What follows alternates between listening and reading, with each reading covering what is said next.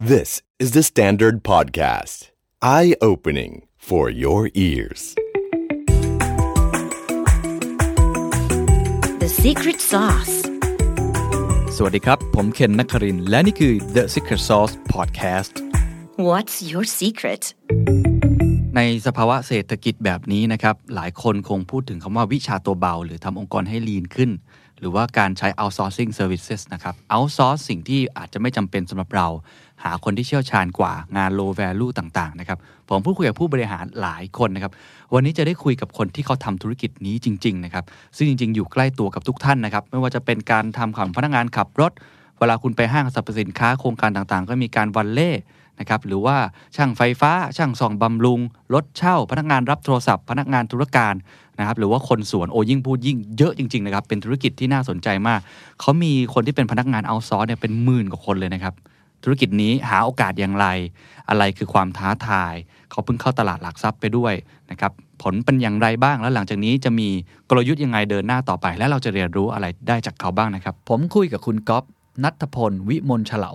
กรรมการบริหารและ Chief Operating Officer บริษัทสยามราชธานีจำกัดมหาชน สวัสดีคุณกอบครับ สวัสดีครับ ต้องบอกว่าเป็นธุรกิจที่จริง ๆ อยู่ใกล้ตัวเรามาก แต่ว่าหลายครั้งเราไม่รู้ว่าเป็นบริษัทของคุณก๊อฟทำผมให้เล่าอย่างนี้ก่อนแล้วกันนะครับว่า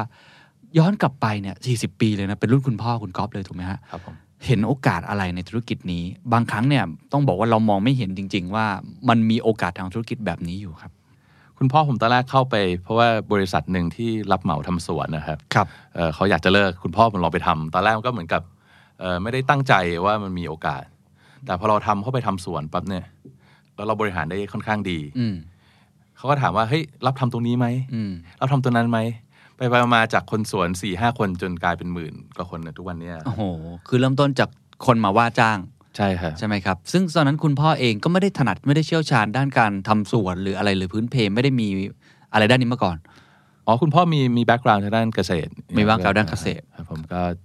จบเศรษฐศาสตร์เกษตร อืม ครับเขาก็สนใจเรื่องพืชพันธุ์เรื่องอะไร ครับ ครับผมเขาก็พอรู้นิดนึง อืม แต่สุดท้ายก็มาเรียนรู้หน้างานครับ อืมแล้วการบริการการจัดทำสวนหลังจากนั้นมันเติบโตยังไงครับอาจารย์ไล่เล่าเส้นทางของธุรกิจให้ฟังนิดหนึ่งฮะ ครับตอนแรกเราก็เริ่มจาก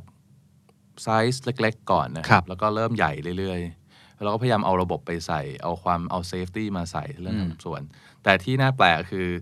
บียูทำสวนตอนนี้ไม่ได้เป็น BU ที่ใหญ่ที่สุดของเรา อืมอืม ครับเป็นวิวเรื่องคนพวกแอดมินพวกอะไรมากกว่า ครับ ครับมันก็ อย่างอย่างตั้งแต่วันนั้นหลังจากทำสวนแล้ว เราเริ่มไปทำอย่างอื่น ตอนไหนฮะอะไรคือสิ่งที่ทำให้เราไปคว้าโอกาสนั้นไว้ ครับก็ส่วนใหญ่มันก็จะเริ่มจากลูกค้าครับ อืม ลูกค้าจะมาถามว่ามีบริการตรงนี้ไหมตอนทำสวนเนี่ยเขาถามว่าเฮ้ยทำสวนต้องใช้รถของส่วนกลาง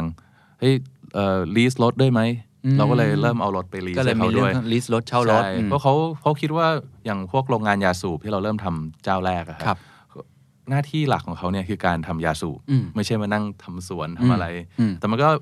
มีผลเยอะกับภาพลักษณ์ขององค์กรที่มันก็ต้องทำให้มันดี ใช่ ครับเขาก็จะซับพวกเนี้ยครับมาให้เรา แล้วก็พยายามเป็นตัวช่วยเขา ครับ แล้วก็พยายาม specialize ในสิ่งที่ไม่ใช่ core business ของลูกค้า อืมอ่ะพอทำส่วนแล้วมาเรื่อง leasing รถแล้ว ครับ แล้วยังไงต่อฮะ พอ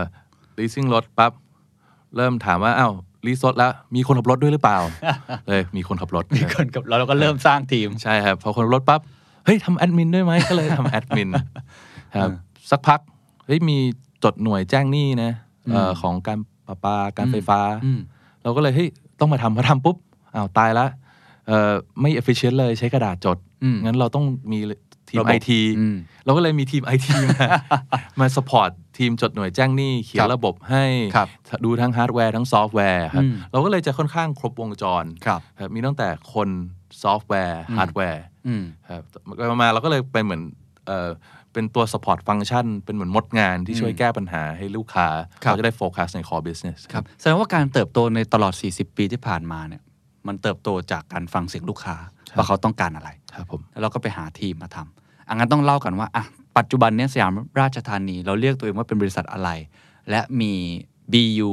มีธุรกิจอะไรบ้างครับ ครับผมก็ตอนนี้เราเป็นบริษัท outsource ครบวงจรนะครับ ครับ ครับ outsource คือเหมือนกับว่าเอ่อเราช่วย support ลูกค้า รับงานที่ไม่ใช่ core business ของลูกค้ามาทำให้เขา เพื่อเขาจะได้มีเวลา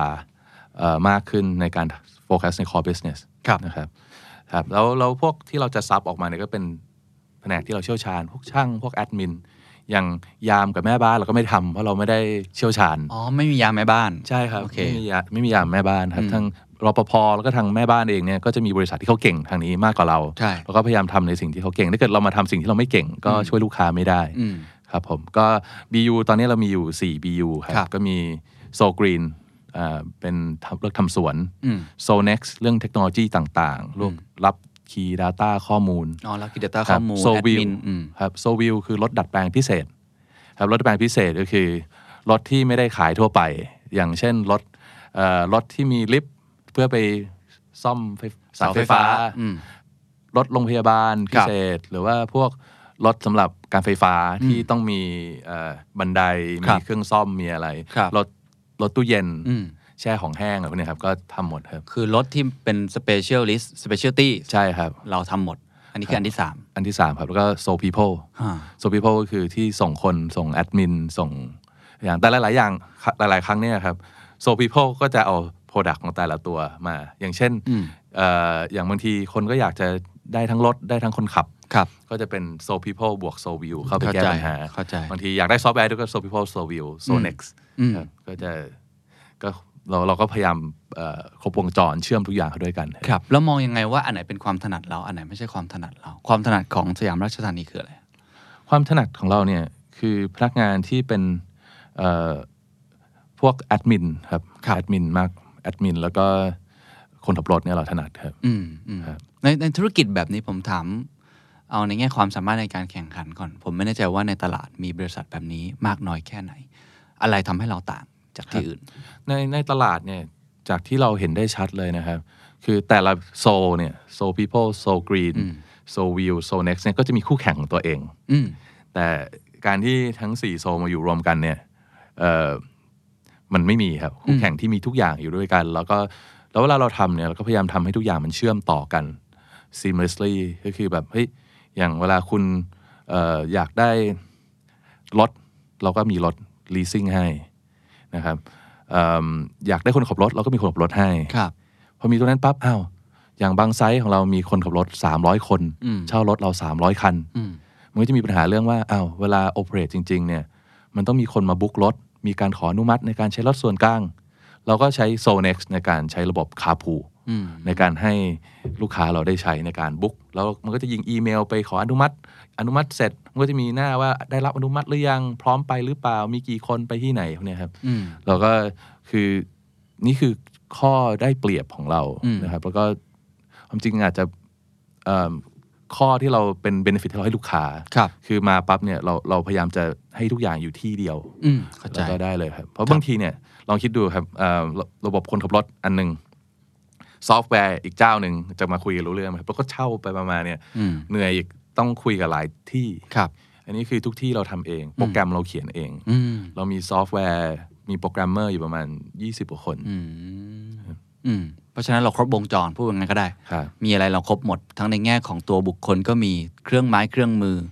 รถต่างๆ ก็มี ครับ มีเรื่องของเทคโนโลยีด้วย ครับ ที่มาตอบโจทย์ในการจองนู่นจองนี่ อันนี้คือความสามารถในการแข่งขันของเรา ครับ นะฮะ แล้วแล้วตั้งแต่เราทำธุรกิจอันนี้มาเนี่ย รายได้หลักมาจากไหนครับ โครงสร้างรายได้เนี่ยมันเป็นยังไงฮะ โครงสร้างรายได้เนี่ยครับหลักหลักหลักเนี่ยจะจะมาจากโซ people ครับประมาณ 75% อืม ครับแล้วก็โซ green 7% so view ประมาณ 10 กว่าเปอร์เซ็นต์แล้วก็โซ next ประมาณ5%ครับ อืมครับ ซึ่งส่วนใหญ่ก็จะเป็นเอ่อกินมาจิ้นยังไงอะผมอยากรู้ธุรกิจแบบนี้ครับ คือคิดเป็นค่าเช่า คนที่เข้ามาเป็นลูกค้าเนี่ยเขาต้องจ่ายเป็นรายเดือน หรือจ่ายเป็นยังไง แล้วเราคิดรายได้ เราจะ กลับมายังไง เราก็จะเซ็นสัญญาแบบเป็นเอ่อหนึ่งปี 2 ปีนะครับถ้าเป็นลักษณะเป็นโซ people อืม แต่ถ้าเป็นโซ view เนี่ยก็จะเป็น 5 ปี อืม ครับผมก็ 5 ปี 3 ปี 5 ปี แล้วแต่ที่เราคุยกับลูกค้า ครับ ครับเอ่อวิธีการทำของเราเนี่ยหลาย ๆ คนเนี่ยคิดว่า outsource เนี่ยคือการไปเอาเปรียบพนักงาน ไปกดเงินเดือนเขาให้น้อยที่สุด แล้วแล้วแล้วเราก็ได้กินมาจินตรงนั้น อืม แต่มันไม่ใช่ครับ ครับ เอ่อการทำ outsource เนี่ยเราจะมีเงินเดือนของพนักงาน ซึ่งก็ต้องเป็น market rate อืม เป็นเรทที่เขาอยู่ได้ไม่งั้นเขาก็ไม่มา outsource กับเรา ครับ แต่เราบวกค่าบริหารไป on top อืมมี ครั ค่า บ แบรนด์ของเราด้วยส่วน ใช่ กลาง on top ครับ คือคือลองคิดดูครับ เอ่อพนักงานเราที่เป็นส่วนกลางที่คอยหาคนขับรถแอดมินดูเรื่องซอฟต์แวร์ ดูเรื่องอะไรพวกเนี้ยครับ มีประมาณ 300 3 400 คน ครับ ครับ เวลาถ้าคุณมาเป็นลูกค้าเอาซอสเนี่ยเหมือนกับมี 3 400 คนตรงนั้นนะมาช่วยคุณหาคนเพื่อให้คุณเอ่อ continue operation คุณได้แบบไม่ไม่ต้องหยุด อืม ครับเพราะหลาย ๆ ที่เนี่ยอย่างอย่างคนขับรถเนี่ยชัดเลยครับเวลาคนขับรถคนหนึ่งลาออกเนี่ยทุกอย่างเหมือนหยุดชะงักนะ เวลาไปประกาศก็หาไม่ได้ ครับ หาไม่ได้รับมาก็ไม่ได้มีการตรวจประวัติ ไม่มีการดูว่าการขับรถเป็นไงตรวจสายตาตรวจอะไรพวกนี้เราทำไม่หมดเลย อืมอืมอืม ครับ อืมความความยากหรือความท้าทายในการทำธุรกิจแบบนี้คืออะไรครับ ความยากความท้าทายคือหนึ่งครับคือเราต้องหาคนที่ดี เราไม่ใช่ว่าหาใครมาก็ได้ อืม ครับแล้วก็เรื่องคนเนี่ยเป็นเรื่องที่ทุกคนปวดหัว แล้วมันควบคุมยาก ใช่ ครับอย่างอย่างเราคัดมาดีแล้วเนี่ยบางทีเขาก็จะทำบางอย่างที่ทำให้ลูกค้าไม่พอใจ อืม เราก็ต้องมีระบบมาว่าถ้ามีอย่างนั้นเราต้องเปลี่ยนให้ได้เลยทันที อืม เราก็จะมีทีมที่เอ่อถ้าลูกค้ามีปัญหาโอเคเนี่ยเราจะมีหน่วยพิเศษไปรับคนที่มีปัญหา แล้วก็ส่งคนใหม่ให้ทันที อืม ครับแต่มันก็อย่างมนุษย์เราอะครับเราก็มันก็ควบคุมยาก ใช่ แต่เราก็พยายามทำให้ดีที่สุดครับทั้ง อืม คัดประวัติอาชญากรรม อืม เอ่อดูว่า psychometric test เขาเนี่ยเขาเป็นคนที่ชอบให้บริการหรือเปล่า เพราะแต่ละตำแหน่งเนี่ยถ้าเกิดคุณเอาคนที่มั่นใจมากไปเป็นคนขับรถเนี่ยก็เถียงกับเจ้านาย เจ้านายอาจจะไม่ชอบ อืม แต่บางตำแหน่งก็ต้องการคนที่มั่นใจมาก เราก็ต้องพยายามคัด put the right man in the right job อืม เราก็เลยคิดว่าการที่เรามีประสบการณ์ทำมา 40 ปี มีดาต้าเบสคนประมาณ 3 4 แสนคนเนี่ยเราเราเรามีการ build พวก knowledge พวกนี้มา พอสมควรเพื่อพยายามจะให้ผิดพลาดน้อยที่สุด ครับ ครับ อันนี้คือคือความยากอย่างหนึ่งคือการบริหารคน ครับ ถูกไหมฮะ แล้วเมื่อกี้เราพูดไปแล้วว่าจุดแข็งอย่างหนึ่งความสามารถในการแข่งคือเรามีครบวงจร ครับ แต่ว่าผมอยากรู้ว่าไอ้ตลอดเวลาที่เราเราทำมาเนี่ยเอิ่มสิ่งที่เราต้องพัฒนาตัวเองตลอดเวลา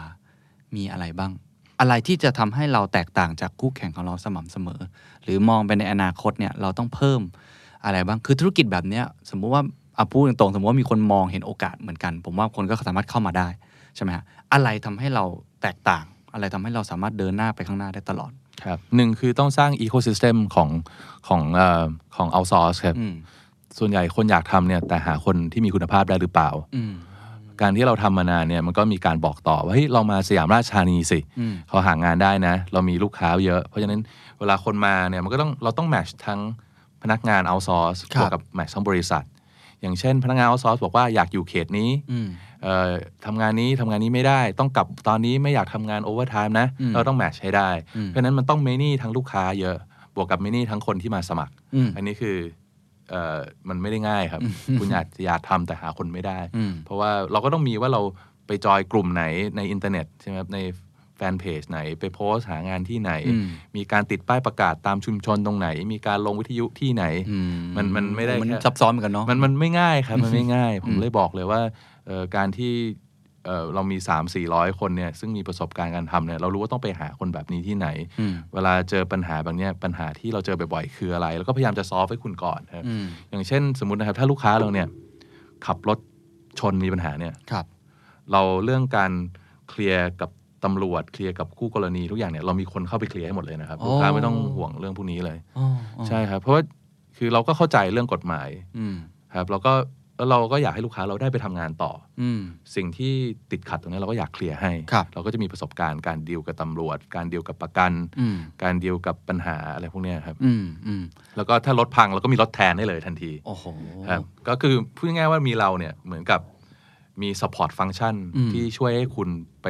ดู core business คุณได้โดยที่ไม่ต้องห่วงเรื่องเนี้ย พอยนี้น่าสนใจและอาจจะเป็นประโยชน์กับหลาย ๆ ท่านที่ฟังอยู่ แม้ว่าจะไม่ได้ทำธุรกิจที่เกี่ยวข้องแบบนี้ก็ตามที ผมว่ามันคือเซอร์วิสอะมันคือการปลูกฝังความจิตวิญญาณแห่งการบริการ แล้วก็การปิดช่องโหว่เรื่องซิสเต็มต่าง ๆ ให้ได้ เราพัฒนายังไงฮะทำยังไงให้พนักงงานของเราเนี่ยมีมีเนี่ยเซอร์วิสมายเซ็ตตลอดเวลาทำยังไงให้เขารักในงานที่ทำด้วยทำยังไงให้ระบบมันพร้อมด้วยอีโคซิสเต็มมันพร้อมหมด อันนี้คือจะเป็นเบื้องหลังแหละของวิธีการสร้างของสยามราชธานี พนพนักงาน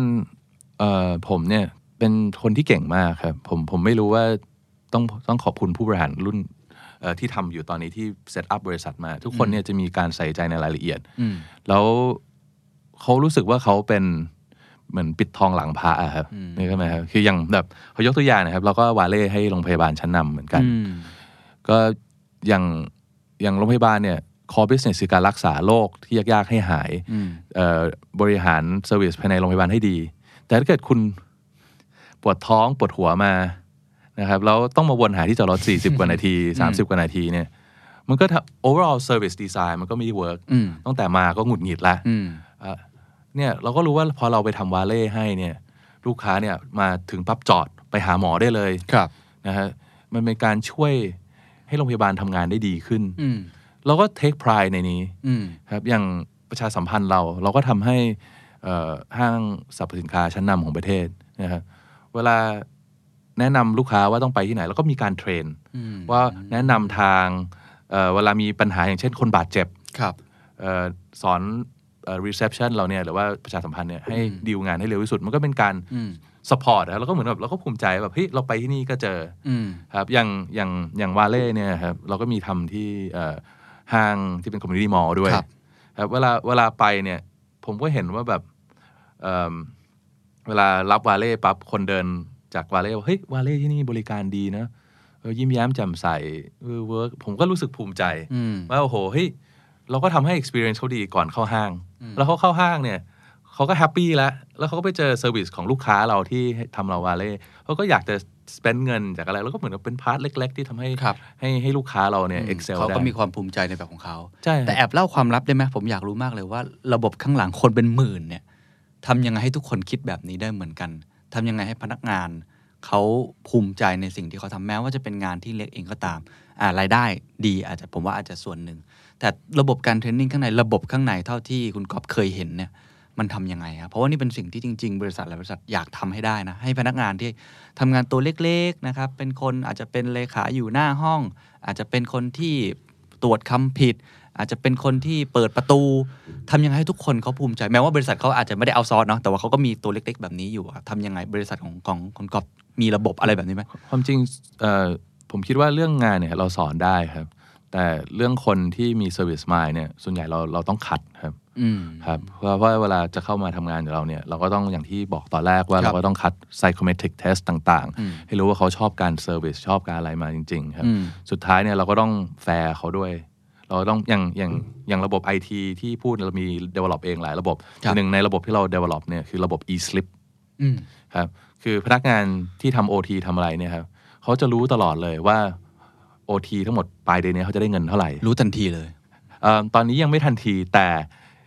ต้นเดือนหน้าต้นต้นปีหน้าเนี่ยน่าจะเกือบทันทีแล้วครับ โอ้โห เพื่อที่เขาจะได้ manage finance เขาได้ อืมอืม เพราะฉะนั้นเนี่ยเราคัดคนที่ดีมาอยู่กับเราแล้วเนี่ย อืม เราก็เห็นว่าพนักงานเราที่เป็นพนักงาน outsource เนี่ย ครับ ครับก็เป็นลูกค้าเราด้วย อืม ว่าเขาเลือกที่จะมา กับ เรา เราก็ต้อง develop software ให้ชีวิตเขาสะดวกมากขึ้นด้วย อืม แล้วผมคิดว่าถ้าเกิดเขาเป็นคนที่มี service มาอยู่แล้ว เขารู้สึกว่าทำงานกับบริษัทเรามั่นคงแล้วเขาภูมิใจ อืม นะครับเอิ่มผมคิดว่าเขาเขาก็ไม่ไปไหน แล้วเขาก็พร้อมที่จะเซอร์วิสลูกค้าต่อได้ ครับ แต่ถ้าเกิดบริษัทยัง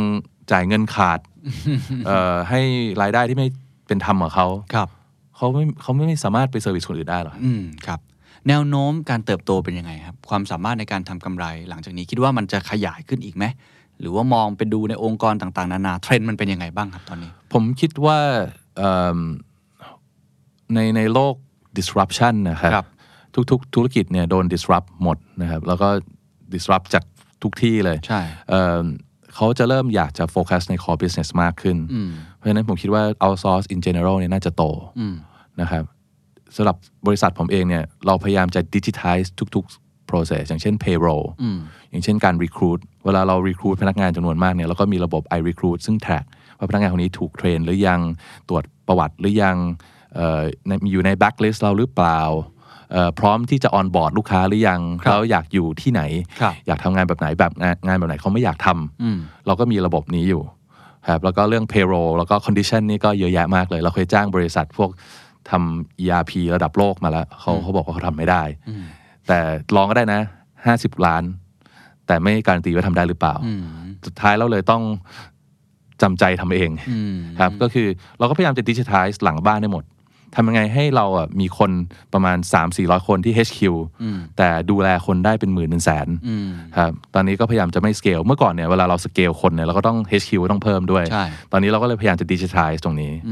ครับแล้วหลังจากดิจิทัลตรงเนี้ยเราก็พร้อมที่จะเอาระบบเนี้ยไปขายต่อให้คนอื่น ที่เอ่อก็เลยจะ กึ่งกึ่งๆเป็นซอฟต์แวร์คอมพานีหน่อยๆด้วย ตอนนี้คือจะขายซอฟต์แวร์ด้วย ใช่ครับ ขายระบบด้วย ใช่ครับอย่างอย่างเงี้ยครับ เวลาคุณมีเอ่อพนักงาน 12,000 คน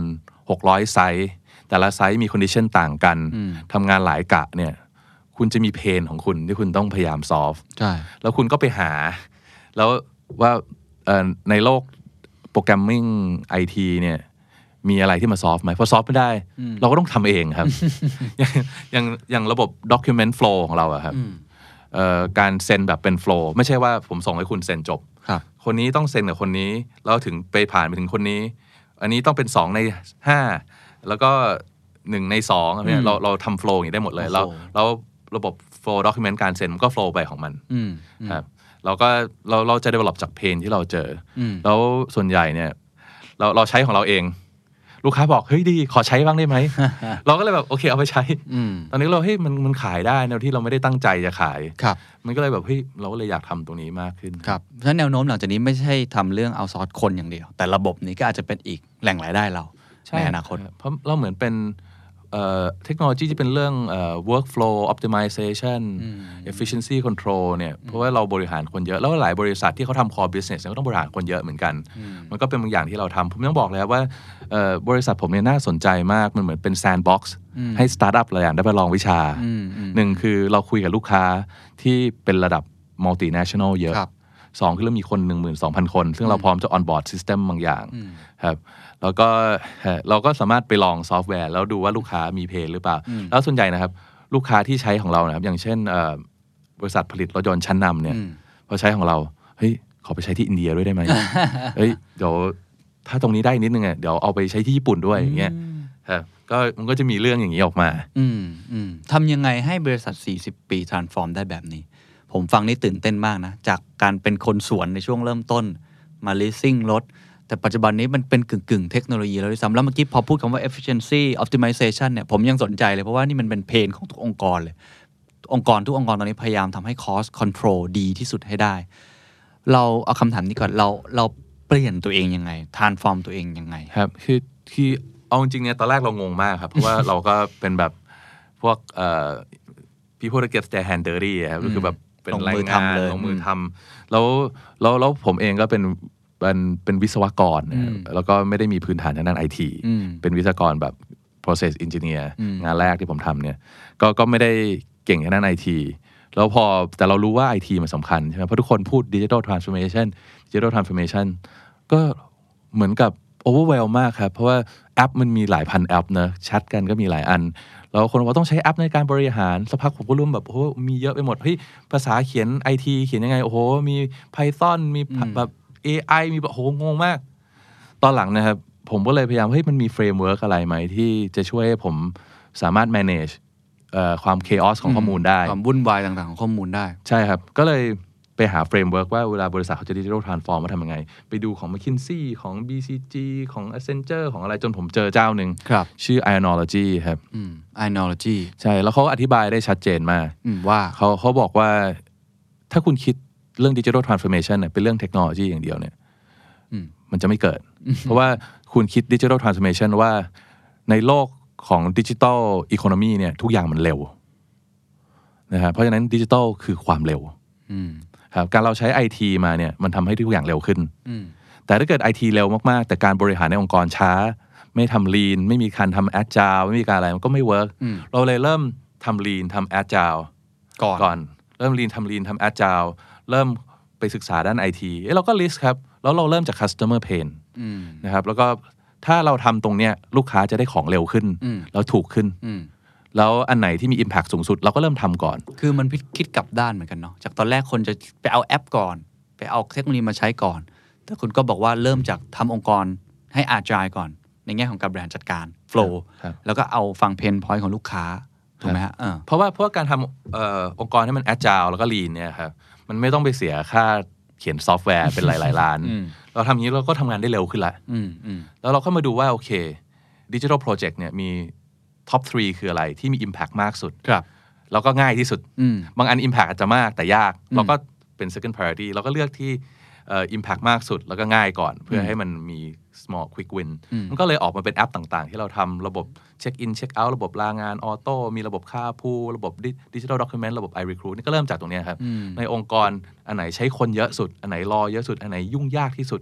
เราก็ทำตรงนั้นก่อน อืมอืม ครับเพราะหลาย ๆ องค์กรเนี่ยตอนแรกเนี่ยเราเหมือนมีหลายดิจิทัลโปรเจกต์มากมี 200 อันอยากทำทุกอย่างพร้อมกัน อืม เพราะมันก็จะไม่เกิด อืม เพราะฉะนั้นเราก็เลยเปลี่ยนครับก็เลยดูพาเรโตแทน 20 อืม 80 แล้วก็ดูว่า โอเคเอ่อไอ้สองโปรเจกต์ที่ทำได้มันตัดเวลาได้เยอะมาก ๆ เลยนะ เป็น 80%อะไรเนี่ยเราก็เริ่ม เริ่มอันนี้ก่อน ทำอย่างเงี้ยแล้วทำไม่เกินไม่ไม่เกิน1-2 1-3โปรเจกต์ไม่เคยเกิน พอเสร็จปั๊บเราก็ค่อย move on to the next thing the next thing the next thing ครับแล้วก็เอ่อในองค์กรเราพยายามให้มันอาจาวมากที่สุดที่จะได้ก็คือ decentralize เอ่อให้ delegate แล้วก็เวลาเราทำฟีเจอร์อะไรก็พยายามใช้ sprint agile มาแต่ละฟีเจอร์ไม่ใช่ทำ complete โปรแกรมแล้วก็ไม่ work แล้วก็จะลองเป็นโมดูลโมดูลครับแล้วก็ค่อนข้างเข้าใจครับแล้วคือเราพยายามจะเอ่อทำฟังก์ชันบริษัทเราเนี่ยให้มีความมั่นคงของบริษัทที่ list ในตลาดหลักทรัพย์ แต่ at the same time เนี่ยใช้เทคโนโลยีใช้ scalability แล้วก็ใช้ความเร็วที่ startup มี เราให้ใช้สองอย่างเสริมกัน ครับ อย่างถ้าเกิดผมทำซอฟต์แวร์มาตัวหนึ่งเนี่ย ผมไปให้บริษัทใหญ่ๆลองเนี่ยเขาก็กลัวว่าปีหน้าจะอยู่หรือเปล่านะครับแต่ถ้าเกิดเราเป็นบริษัทตลาดหลักทรัพย์เขาเห็นบาลานซ์ชีตเราก็เห็น P&L เราเนี่ยเขารู้ว่าเรามั่นคงอยู่เขาก็จะกล้าใช้ แล้วกล้าใช้แล้วคุยกับลูกค้าคนเดียวเขาก็กระจายใช้ทั่วโลกเนี่ยครับแล้วก็อีกอย่างหนึ่งที่เราอยากทำเนี่ยก็คือพาร์ทเนอร์กับสตาร์ทอัพหลาย ๆ ที่ในเมืองไทย ที่เป็นพวก workflow optimization ที่เป็น workplace optimization พวกเนี้ยก็มาร่วมกับเราได้นะเราช่วยลงทุนนะเราช่วย ยังมีเพนอีกเยอะให้ท เราเอ้ยเราเพราะว่าเราทำเองหมดไม่ได้ครับ เพราะเราก็ต้อง embrace open innovation จริง ๆ เพราะฉะนั้นเราสยามราชจะไม่สาไม่มีปัญญาด้วยครับ ไม่ได้เขียนทุกโปรแกรมในโลกนี้ มันก็จะมีสตาร์ทอัพบางอย่างที่เป็น niche แล้วก็พร้อมจะ back up ให้ว่า ครับ ว่าอย่างเราก็อาจจะพาไป matching ไปคุยกับบริษัทลูกค้าเราที่เราคิดว่าน่าจะ solve pain ได้นะครับหนึ่งคือบอกเพนให้เขาเข้าใจด้วยว่ามันเป็นเพนที่ลูกค้ายอมจ่ายหรือเปล่านัดไปคุยได้ แล้วก็ยอม back ให้อีกว่า เฮ้ย ไม่ต้องกลัวสตาร์ทอัพนี้หนีไปไหนนะ เราแบ็กให้ถ้าเขาเจ๊ง เดี๋ยวเราทำต่อให้ เพราะฉะนั้นไม่ต้องเปลี่ยน แต่เราก็ไม่ได้อยากให้สตาร์ทอัพเจ๊ง ำ แน่นอน เราก็เราก็เอ่อถ้าถ้าขาดเงินเราช่วยลงด้วยนิดนึง แล้ว ครั ก็ บ พยายามจะทำให้มันเร็ว เพราะว่าเอ่อในการทำให้บริษัทเร็วเนี่ยมันก็มี 2 อันใช่ไหมครับคือที่มีอยู่ให้มันแอจาวแล้วเร็ว แล้วก็ lean ที่สุด แล้วก็พร้อมมี flexibility ให้มากที่สุด แต่ของใหม่เนี่ยพวก S curve อันใหม่เนี่ยเราก็คิดว่ามันน่าจะเกิดจากการที่เราไปพาร์ทเนอร์กับสตาร์ทอัพต่าง ครับ ๆ เราจะได้มี Product ใหม่เกิดขึ้นอันไหนที่มันไม่ work เราก็ kill the project ไปแล้วก็เริ่มใหม่ มีการ trial and error เพราะสุดท้ายหลายๆ ครั้งเนี่ยเราชอบคิดไปเอง ว่ามันไม่ work หรือมัน work สุดท้ายต้องลองกับลูกค้า แต่ก็ต้องคิดมาระดับหนึ่งนะถ้าเราไปแบบไปลองกับเขาเยอะแล้วดูว่าเราไม่คิดก่อนตอนหลังเรานัดเขาก็จะไม่ยอมรับนัด อืมถ้าใช้คำแนะนำกับบริษัทที่อยากจะปรับตัวเองแบบเนี้ยอยากจะ transform ตัวเอง ให้อาจายขึ้นให้ lean ขึ้น optimization เราอยากจะแนะนำอะไรกับเขาบ้างครับทำยังไงให้ได้ทำได้แบบสยามราชธานีผมฟังผมทึ่งนะ เป็นบริษัทที่มีคนเยอะมากนะครับ แล้วก็สามารถที่จะผลิตซอฟต์แวร์ของตัวเองได้ แล้วเป็นบริษัทเก่าแก่ด้วยนะ 40 ปี แล้วเป็นบางทีมันเป็นงานที่มองจากคนภายนอกเป็นงานวันเล่อย่างเงี้ยทำสวนอย่างเงี้ยอะไรอย่างเฮ้ยมันไม่คิดว่ามันจะ optimize ได้แต่จริงๆทำได้ทั้งหมดเงี้ย คำแนะนำขององค์กรทั่ว ๆ ไปเนี่ยอยากจะบอกอะไรที่เขากำลังกำลังมีปัญหากำลัง struggle เรื่องนี้อยู่ฮะ ผมก็จะบอกว่าดิจิตอลเนี่ยมันคือความเร็วนะครับไม่ใช่เทคโนโลยีเอ่อแล้วก็ความเร็วพวกเนี้ยมันมันไม่ใช่ว่าเทคเทคโนโลยีมันแค่ส่วนเล็ก ๆ มันมีเรื่อง strategy ด้วย มีเรื่องคนด้วย ทั้ง customer engagement แล้วก็แล้วก็ staff work workforce engagement ในองค์กรเราเอง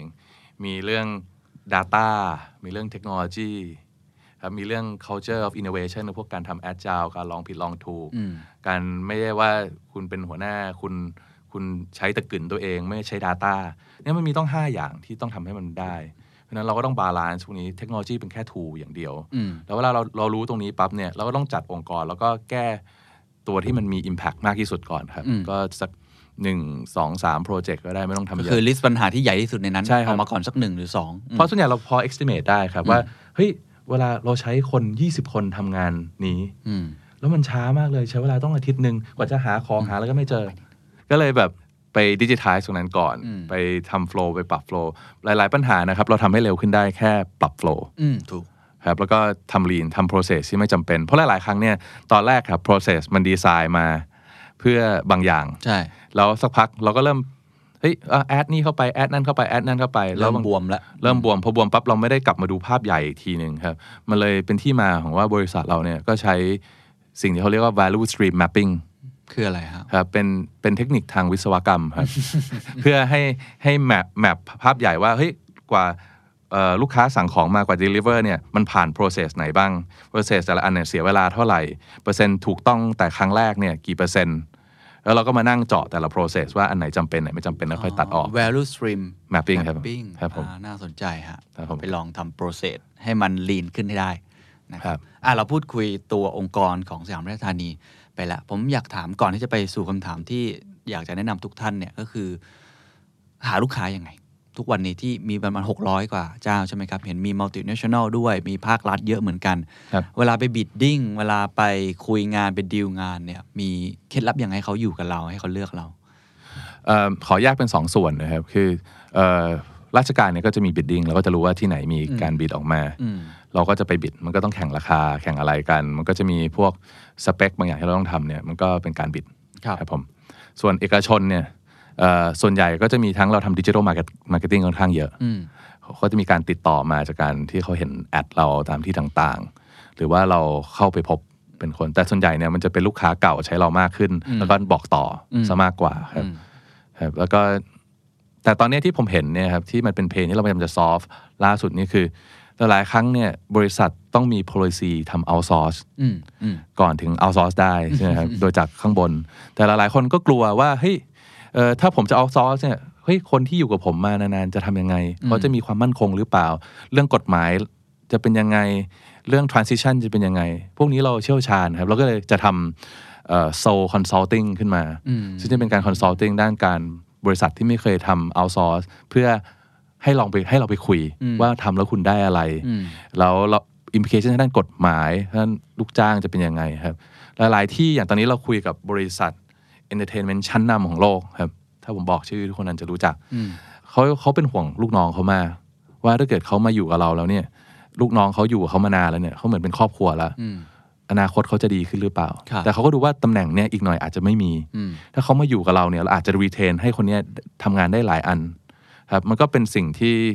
เราภูมิใจ อืมคือเรามีการรับพนักงานของเขามาเป็นของเราด้วย ใช่ครับ เรื่อง transition พวกเนี้ยเราก็จะต้องปรึกษาให้ปรึกษาครับเพราะคนที่เคยอยู่เป็นประจำของเขาแล้วจะเปลี่ยนมาเป็น outsource แต่งานยังคล้าย ๆ เดิม อาจจะมีการปรับนิดหน่อย ก็ก็คือก็ก็ตอนแรกก็ต้องเหมือนเดิมเลย แล้วเราก็จะมาดูว่าเราจะ optimize มันยังไง อ๋อ และแล้วอย่างหนึ่งข้อดีของเราเนี่ยคืออ ฮะ บริษัทที่เราไป outsource เนี่ยครับหลาย ๆ ครั้งเนี่ยเป็นบริษัท multinational มาก ๆ ทุกคนรู้จักอยากเข้า แต่คนตอนแรกเนี่ยอาจจะไม่ได้ตั้งใจเรียนเกรดไม่ดี อืม เอ่อหรือว่ามันไปแข่งตรงๆยากเหมือนเข้าเราไปเหมือนเป็นแบ็กดอร์ครับ ใบเบิก ข้ ทาง พอเข้าไปปั๊บเนี่ยเขาชอบเขาขอเป็น full time อ๋ job อเข้าใจละเพราะถ้าทำให้เขาแล้วเห็นผลงานตลอด ใช่ใช่เขาบอกว่าหุ้ยคนนี้เก่งกับคนที่ได้เกียรตินิยมอันดับหนึ่ง เขาก็เขาก็เอาไปเลยแล้วก็แล้วแล้วเราก็ยินดีนะ เราก็ดีใจกับเขาด้วยนะ อืมอืม แล้วอันนี้คือเป็น pride ของบริษัทเลยนะครับ ที่ทำให้พนักงานเราเนี่ยไปเป็นหัวหน้าในบริษัทระดับโลกได้ อืม แล้วคนนี้ก็จะเป็น advocate ให้เราต่ออ ม ว่า เฮ้ย พอเฮ้ยได้ดีละก็ใช้พนักงานของที่นี่ด้วยอะไรพวกเนี้ยครับ เราเราภูมิใจครับมันวินวินกันหมดนะครับ อืมอืมอืมคำถามนี้ผมว่าหลายคนตั้งคำถามกับตัวเองอยู่ว่าทำไมในยุคนี้คุณก๊อฟถึงคิดว่าบริษัทควรจะเอาซอร์สมากขึ้น และวิธีการในการเอาซอร์สออกไปเนี่ย ควรจะคำนึงอะไรบ้างในบริษัทตัวเอง โอเคครับ ผมคิดว่าน่าจะเอาซอสเพราะว่าอย่างที่ที่พูดไปว่าควรโฟกัสใน core business optimize สิ่งที่มันเป็น core นะครับ คืออย่างแบบอย่างโรงพยาบาลเนี้ยเรายังไงก็รักษาคนไข้สู้หมอไม่ได้หรอกครับแต่เรื่องการหาคนบนรถหาแอดมินเนี่ยเราเราค่อนข้างเก่ง ครับ ครับไอ้ผู้ที่ไม่จำเป็นเนี่ยก็มาให้เราช่วยดู เพื่อที่คุณจะได้ไปโฟกัสในสิ่งที่คุณคิดว่ามันสำคัญ อืม ครับผม อืมแล้ววิธีการเกณฑ์ในการมองจากบริษัทตัวเอง อ๋อ ว่าควรจะเอาซอสยังไงหลักเกณฑ์หรือว่าคำแนะนำเวลาเข้าไปเป็นที่ปรึกษาว่าเอ้ยเนี่ยสมมติผมแตนดาร์ดบอกเฮ้ยผมเริ่มอยากเอาซอสแล้ว เวลาเข้าไปคุยกับผมเนี่ยคุณก๊อฟจะแนะนำอะไรบ้าง ครับก็น่าจะดูว่าเอ่อตรงไหนเป็น support function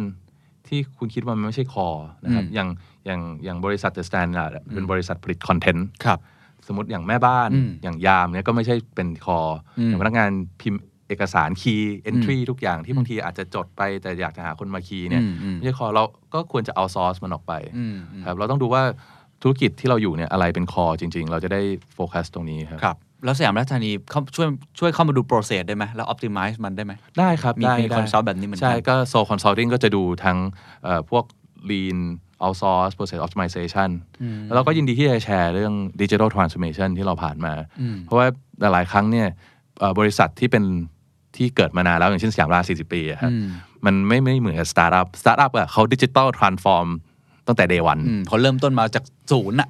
ค่ะก็เริ่มแบบเทคตั้งแต่แรกแล้ว แต่เวลาคุณทำบริษัทที่อยู่มาแล้ว 40 ปีอะคุณจะมีเลก a ซีก้อนเลก a ซีที่คุณต้องดีลกับมัน ครับ แล้วก็มีก้อนวิชั่นว่าคุณอยากจะไปต่อยังไง ในฟิวเจอร์คุณจะบาลานซ์สองอย่างนี้ยังไง เรายินดีแชร์ให้ฟังหมดครับ ใช่ครับ อย่างอย่างเรามีระบบ ERP กลางเราที่ ทำเองใช่ไหม ที่ใช่ครับ ที่มันเก่ามากจน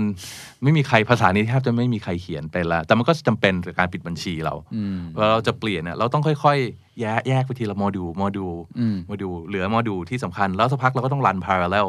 แล้วถ้ามันเวิร์กค่อยๆเทิร์นไอ้เลกาซีออกไปนะครับก็แชร์แชร์ได้หมดครับ มองอนาคตยังไงครับ เอาอนาคตของสยามราชธานีก่อน อนาคตของสยามรา ห้า ช ปีข้างหน้าตั้งเป้ายังไงเข้าตลาดไปแล้ว อยากจะเพิ่มทุนไหมหรืออะไรยังไงฮะ ผมคิดว่า cash flow เราค่อนข้างแข็งแรงครับ ก็คงไม่ต้องเพิ่มทุน อืม ครับยกเว้นอาจจะมีโปรเจกต์เมกะจริง ๆ ที่อาจจะต้องเพิ่ม ครับ ทุน เพราะของเรามันเป็นเซ็นสัญญาอยู่แล้วล่วงหน้าเป็นปี 2 ปีเนาะเพราะฉะนั้นเงินที่เข้ามาก็ค่อนข้างจะแข็งแรง ใช่ใช่ครับ ก็ฟิวเจอร์เนี่ยผมคิดว่าผมอยากจะเริ่มดิจิทัล experience ของเราออกมาให้เป็นซอฟต์แวร์มากขึ้น อืม แล้วก็เริ่มเริ่มเป็นซอฟต์แวร์ as a service บวกคนด้วย อืม ครับทำทำตัวซอฟต์แวร์ให้มันใหญ่ขึ้นตอนนี้อย่างที่เห็นมันแค่ 5% ใช่ แต่เราเพิ่งดิจิทัลทรานส์ฟอร์มมาได้ 2-3 ปีเองนะครับ แล้วหลายๆโมดูลก็จะเสร็จต้นปีหน้าเนี่ยครับ ครับ ใช่ก็ก็เลยอยากจะเริ่ม Excel ทำให้ตัวเทคโนโลยีของเราเนี่ยใหญ่ขึ้น อืม แล้วผมอยากจะให้คิดว่าเราไม่ได้เป็นแค่เทคโนโลยีคอมพานีเราเป็น support ได้แล้วก็มีทั้งคนด้วย มีทั้งฮาร์ดแวร์มีทั้งอะไรด้วยก็จบที่เดียวอะครับ อืมอืมอนาคตก็คิดว่าลูกค้าจะไม่ได้มาจากแค่ประเทศไทยไหมฮะ จะขยายไปมากขึ้นกว่านี้ ตอนนี้ระบบซอฟต์แวร์เราก็มีคนจากอินเดียใช้แล้วพม่าเวียดนามเนี่ยมีคนใช้แล้วที่ที่ติดต่อเรามาครับ ครับครับ ถ้าได้มองอนาคตของรูปแบบอ่า workforce การทำงานขององค์กรอนาคตเนี่ย คุณก๊อฟมองยังไง เช่นอีก 5 ปีข้างหน้า รูปแบบของการอ่าจัดสรรกำลังพลพนักงานของตัวเอง รูปแบบของการบริหารงาน process workflow แห่งอนาคตอีก 3-4 ปีข้างหน้าหรือ 5 ปีเนี่ยมันควรจะออกมาเป็นรูปแบบไหน เพราะเทคโนโลยีก็เข้ามาเปลี่ยนเนาะโควิดก็เราก็เห็นเลยว่า บริษัทที่มีมีเงินสด หรือว่าสามารถที่จะกระจายความเสี่ยง หรือว่าบริหารต้นทุนตัวเองได้ดีเนี่ยก็สามารถจะไปต่อได้ มันก็คิดว่าอนาคตบริษัทจะเป็นรูปแบบหน้าตาจะเป็นยังไง ผมผมคิดว่าบริษัทในอนาคตเนี่ยจะจะเป็นลักษณะที่เป็นเหมือน Grab Uber มากขึ้นนะครับ คือคือแบบพนักงานก็จะ work when you want to work เลือกเวลาทำงานได้ แล้วก็เป็นลักษณะเอ่อ outsource อืม หรือว่าพวกแบบที่จ้างทำแต่เป็นงานงานๆชิ้นงานมากกว่า ถ้าทุกอย่างมัน connected กันหมดแล้วครับแล้วก็แต่ละปัญหาเนี่ยที่เกิดขึ้นเนี่ยก็จะเป็นการรวมตัวของคนที่เป็น specialist ในอ่างมาแก้ปัญหา อืม แล้วพอแก้เสร็จปั๊บก็ กระจายตัว กระตัวออกไปแล้วก็ไปทำอย่างอื่น อืม อย่างเช่นสยามราชอาจจะมีโปรเจกต์ที่เฮ้ยลองใช้ AI คัด คัดคนขับรถดูซิ ดูจากหน้าตา ดูไมโครเจสเจอร์ผ่านหน้า เราอาจจะต้องใช้ psychiatrist เอ้ย psychiatrist มา micro gesture expert แล้วก็คนทำ computer vision ของ AI มาประกอบทำเสร็จปั๊บก็แยก ย้ายฉะนั้นเนี่ยก็คืออย่างอย่างสยามราชเนี่ยเราก็มันก็ไม่คุ้มที่จะต้องมี AI scientist หนึ่งคนทำทำหนึ่งโปรเจกต์ครับแล้วก็จะเป็นอย่างนี้แล้วก็แยกย้าย ครับแล้วก็ผมก็คิดว่างานบางอย่างเนี่ยที่มันทำเสร็จได้เลยเนี่ยอย่างเช่นงานเช็คเกอร์เนี่ยครับที่ไปดูตามโรงหนังว่าคนมาดูกี่คนครับเจ้าของผู้ผลิตหนังเนี่ยก็จะต้องไปเช็คด้วยว่าคนมาดูกี่คน เพื่อเก็บ Data ที่เขาจะได้ไปทำ Marketing Strategy เขา แต่บางทีเขาก็ไม่มีหนังดูหนังเขาก็ไม่ได้ฉายอาทิตย์นี้แต่ก็ต้องจ้างทิ้งไว้ คนพวกเนี้ยก็น่าจะเป็นแบบเหมือนมาที่ถูกเทรนเข้าใจระบบ ไปทำงานตรงนี้ อาจจะขายกาแฟอยู่ข้างๆอ่ะงานยิงเข้ามาในมือถือแล้ว เฮ้ยเขาไปทำให้